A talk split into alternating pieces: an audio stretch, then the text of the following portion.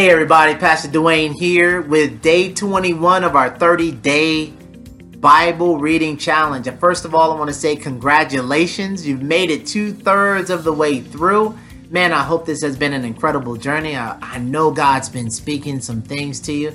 And I know that you've been growing ever since, you know, you've engaged the Word of God. One of the best ways to grow in the things of God is by encountering God in His Word. So, congratulations. Remember, progress over perfection, all right?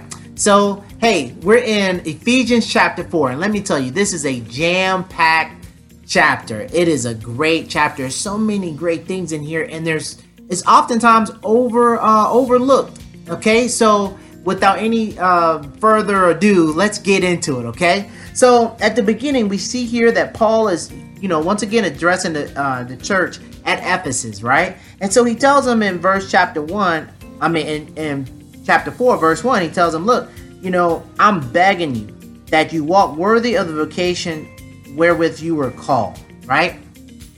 So, what does that mean? What does it mean to walk worthy of the vocation to which they were called? In essence, Paul was telling them that they really, now that they are believers, that we need to walk as believers. You know, when we were living in the world, we lived a certain kind of way to be honest, we lived based off of our own pleasures, desires, whatever we thought, whatever we wanted to do. We really did not live our life in accordance with what God wanted, but what we wanted and what we thought was good. So Paul establishes here that as Christians, we should walk worthy to the walk in Christ to which we were called, that vocation, right? And how do we do that? We have to do it by being meek, being patient, forgiving one another, as well as staying unified in the spirit of God, right? Any and everything we do should should fall back to what it is that Christ has said and done, all right? The spirit of God.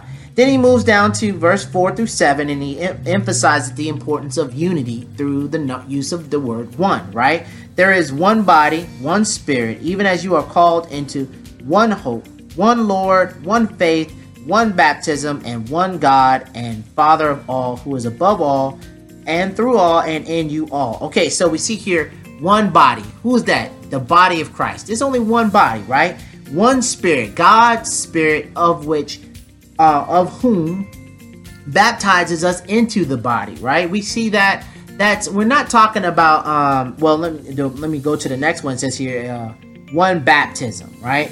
That is important to say that we're not talking about water baptism. We're talking about baptism into the body of Christ. This is the baptism that takes place when we give our heart to Christ.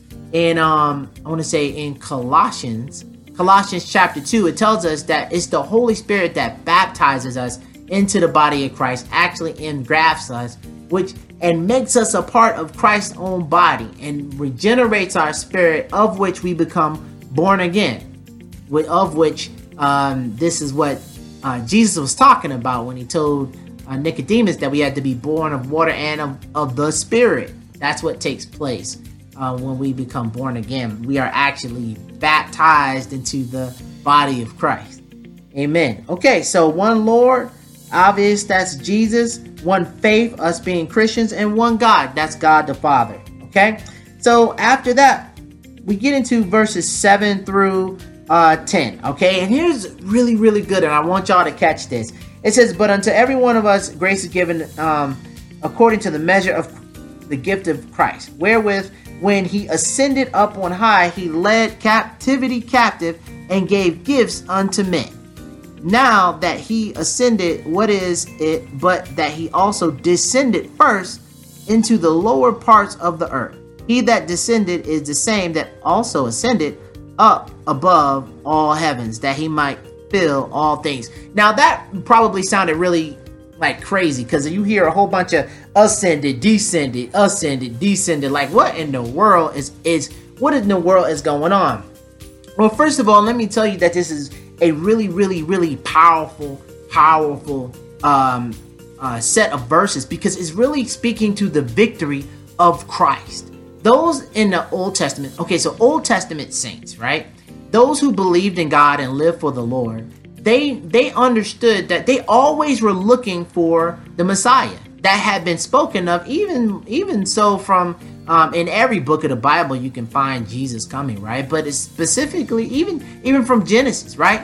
And so the the the ceremonies and the sacrifices that they went through, those sacrifices only really cleansed the flesh, but did not cleanse the spirit. And so those those Old Testament saints, they believed they when when they died, they still went into the lower parts of the earth. Now, Scripture lets us know that you know um, Bible calls it Hades or Sheol or or hell. Now, there were two parts. There were two parts. There was the um, part, right, where the wicked dead went, and there was what what the Jews call Abraham's bosom, and we can see that in um, the uh, parable about um, the rich man and Lazarus. So all of the the the the saints went to Abraham's bosom. Now keep in mind that they did not die and go to heaven. They were stuck in this place until Jesus died, paid for all sin.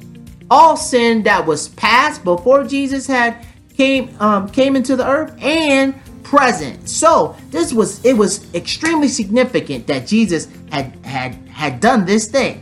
So Jesus led captivity captive when he went and after he died, he was he was down there for three days, and then when he resurrected, he resurrected, and even in um Matthew twenty seven. Uh, verses 52 um, and 53, the scriptures let us know that after Jesus resurrected, even the graves like opened up, and there were other people that was re- that were resurrected. And I'm telling y'all, it's so easy to look over this thing, but when you dive in here, you're like, oh my gosh, Jesus' resurrection meant the resurrection was available to us. We too believe that one day we will resurrect the same way that Jesus did. So when you see here that Jesus ascended, but first he descended, Jesus went down there and he got those Old Testament saints that that were stuck because their sin did not cleanse their spirit but only their flesh. But after Jesus had died for all sin, he paid the penalty for all sin. He took the, he made a way when he resurrected. He made it an opportunity for them to go to heaven to be with God forever. And now when we die, we won't go down to she uh to Abraham's bosom, but we go straight to heaven as the scriptures are saying. So that's extremely extremely important here to understand that Jesus resurrection meant victory over sin, victory over death, and victory over the grave. Hallelujah. Somebody shout. Somebody say amen to that. Jesus rose with all power in his hands. Amen. And because he lives, we live as well. All right. And so I want y'all to know, I wanted to read this real quick because as verse 8 is saying, here, verse 8 through 9 talks about that. This was the actual fulfillment of a, of a psalm, of a verse in Psalm. Psalm 68 18 says, Thou hast ascended on high. Ascended on high really is talking about how Jesus left here. After Jesus resurrected, he was here for 40 days. We see that in Acts chapter 1. Uh, lets us know that Jesus was here 40 days and seen by many people, and then he ascended, taken up on a cloud back to heaven. And since he um 68:18 says, Thou hast led captivity captive. Thou hast received gift from men, yeah, for the rebellious also, that the Lord God might dwell among them. Okay, so we see here that this verse, uh, Ephesians 4 8 through uh, 11, is really the fulfillment of a messianic, a messianic psalm. That's in um, 68 18, Psalm 68 18. All right, so moving on. What gifts did, did Christ actually give? Well, Christ gave the fivefold ministry. Okay, fivefold ministry, that's in verse 11 apostles, prophets, evangelists, pastors, and teachers. And now I know there are, you know, because people have argued over this, churches argued over this for years and decades and probably centuries and millennia you know the, the the word of god says that christ gave these gifts to men. Now these are are gifts to the churches and each of these offices do something different. The apostles walked in all of the spiritual gifts and set up churches. The prophets were special messengers from god being able to speak the, the secrets of men's hearts as well as as being able to tell messages to men from god um, prophetically also, there was teachers that's self-explanatory, evangelists that went out and spread the gospel, and then there were pastors who shepherds God's people. All of these gifts uh, existed during the early church and still exists today. Okay, now the reason why Christ gave these gifts was for the perfecting of the saints, to equip the saints to do the work of God, right? But also to mature us, right? That we might grow up in the things of God and understand who God is and how we should be as God's children. That's why the fivefold ministry is so important, okay? So, not to forget those things. The fivefold ministry is for that. All right, so after that, he basically goes back to saying what he started off with that we need to walk worthy of our vocation that we were called to. So what what what is he saying here? Okay, so we need to take off or put well first first I want to say here in in um verse 17 through 19, Paul says, look, all right, now that y'all Christians, you need not walk as unbelievers. Don't walk as the unbelievers or what you see here as Gentiles, right? And he said that the Gentiles walked in vain, vanity. They walked after the vanity of their mind. They were blind and they were also uh, alienated from the things of God, from the life of God. But since we are Christians, we're not alienated. We should know. So let's walk in the newness of life. Or he said, be renewed in the spirit of your mind. Our minds need to be renewed by the word of God, and we need to be subject to think about things and process them in a manner that's along the Holy Spirit, right? Okay, so uh, moving moving on. Um, then he gives them some things that they need to take off and some things that they need to put on. Okay, so one is the old man. Who is the world? The old man, right? The old man is the person that we used to be. Simply put, not anything really cool, uh, deep or you know, extra whatever. The old man is who we used to be, the unrenewed us, that person that lived life the way we wanted to. And to be honest, that person that lived very prideful and was an enemy to God.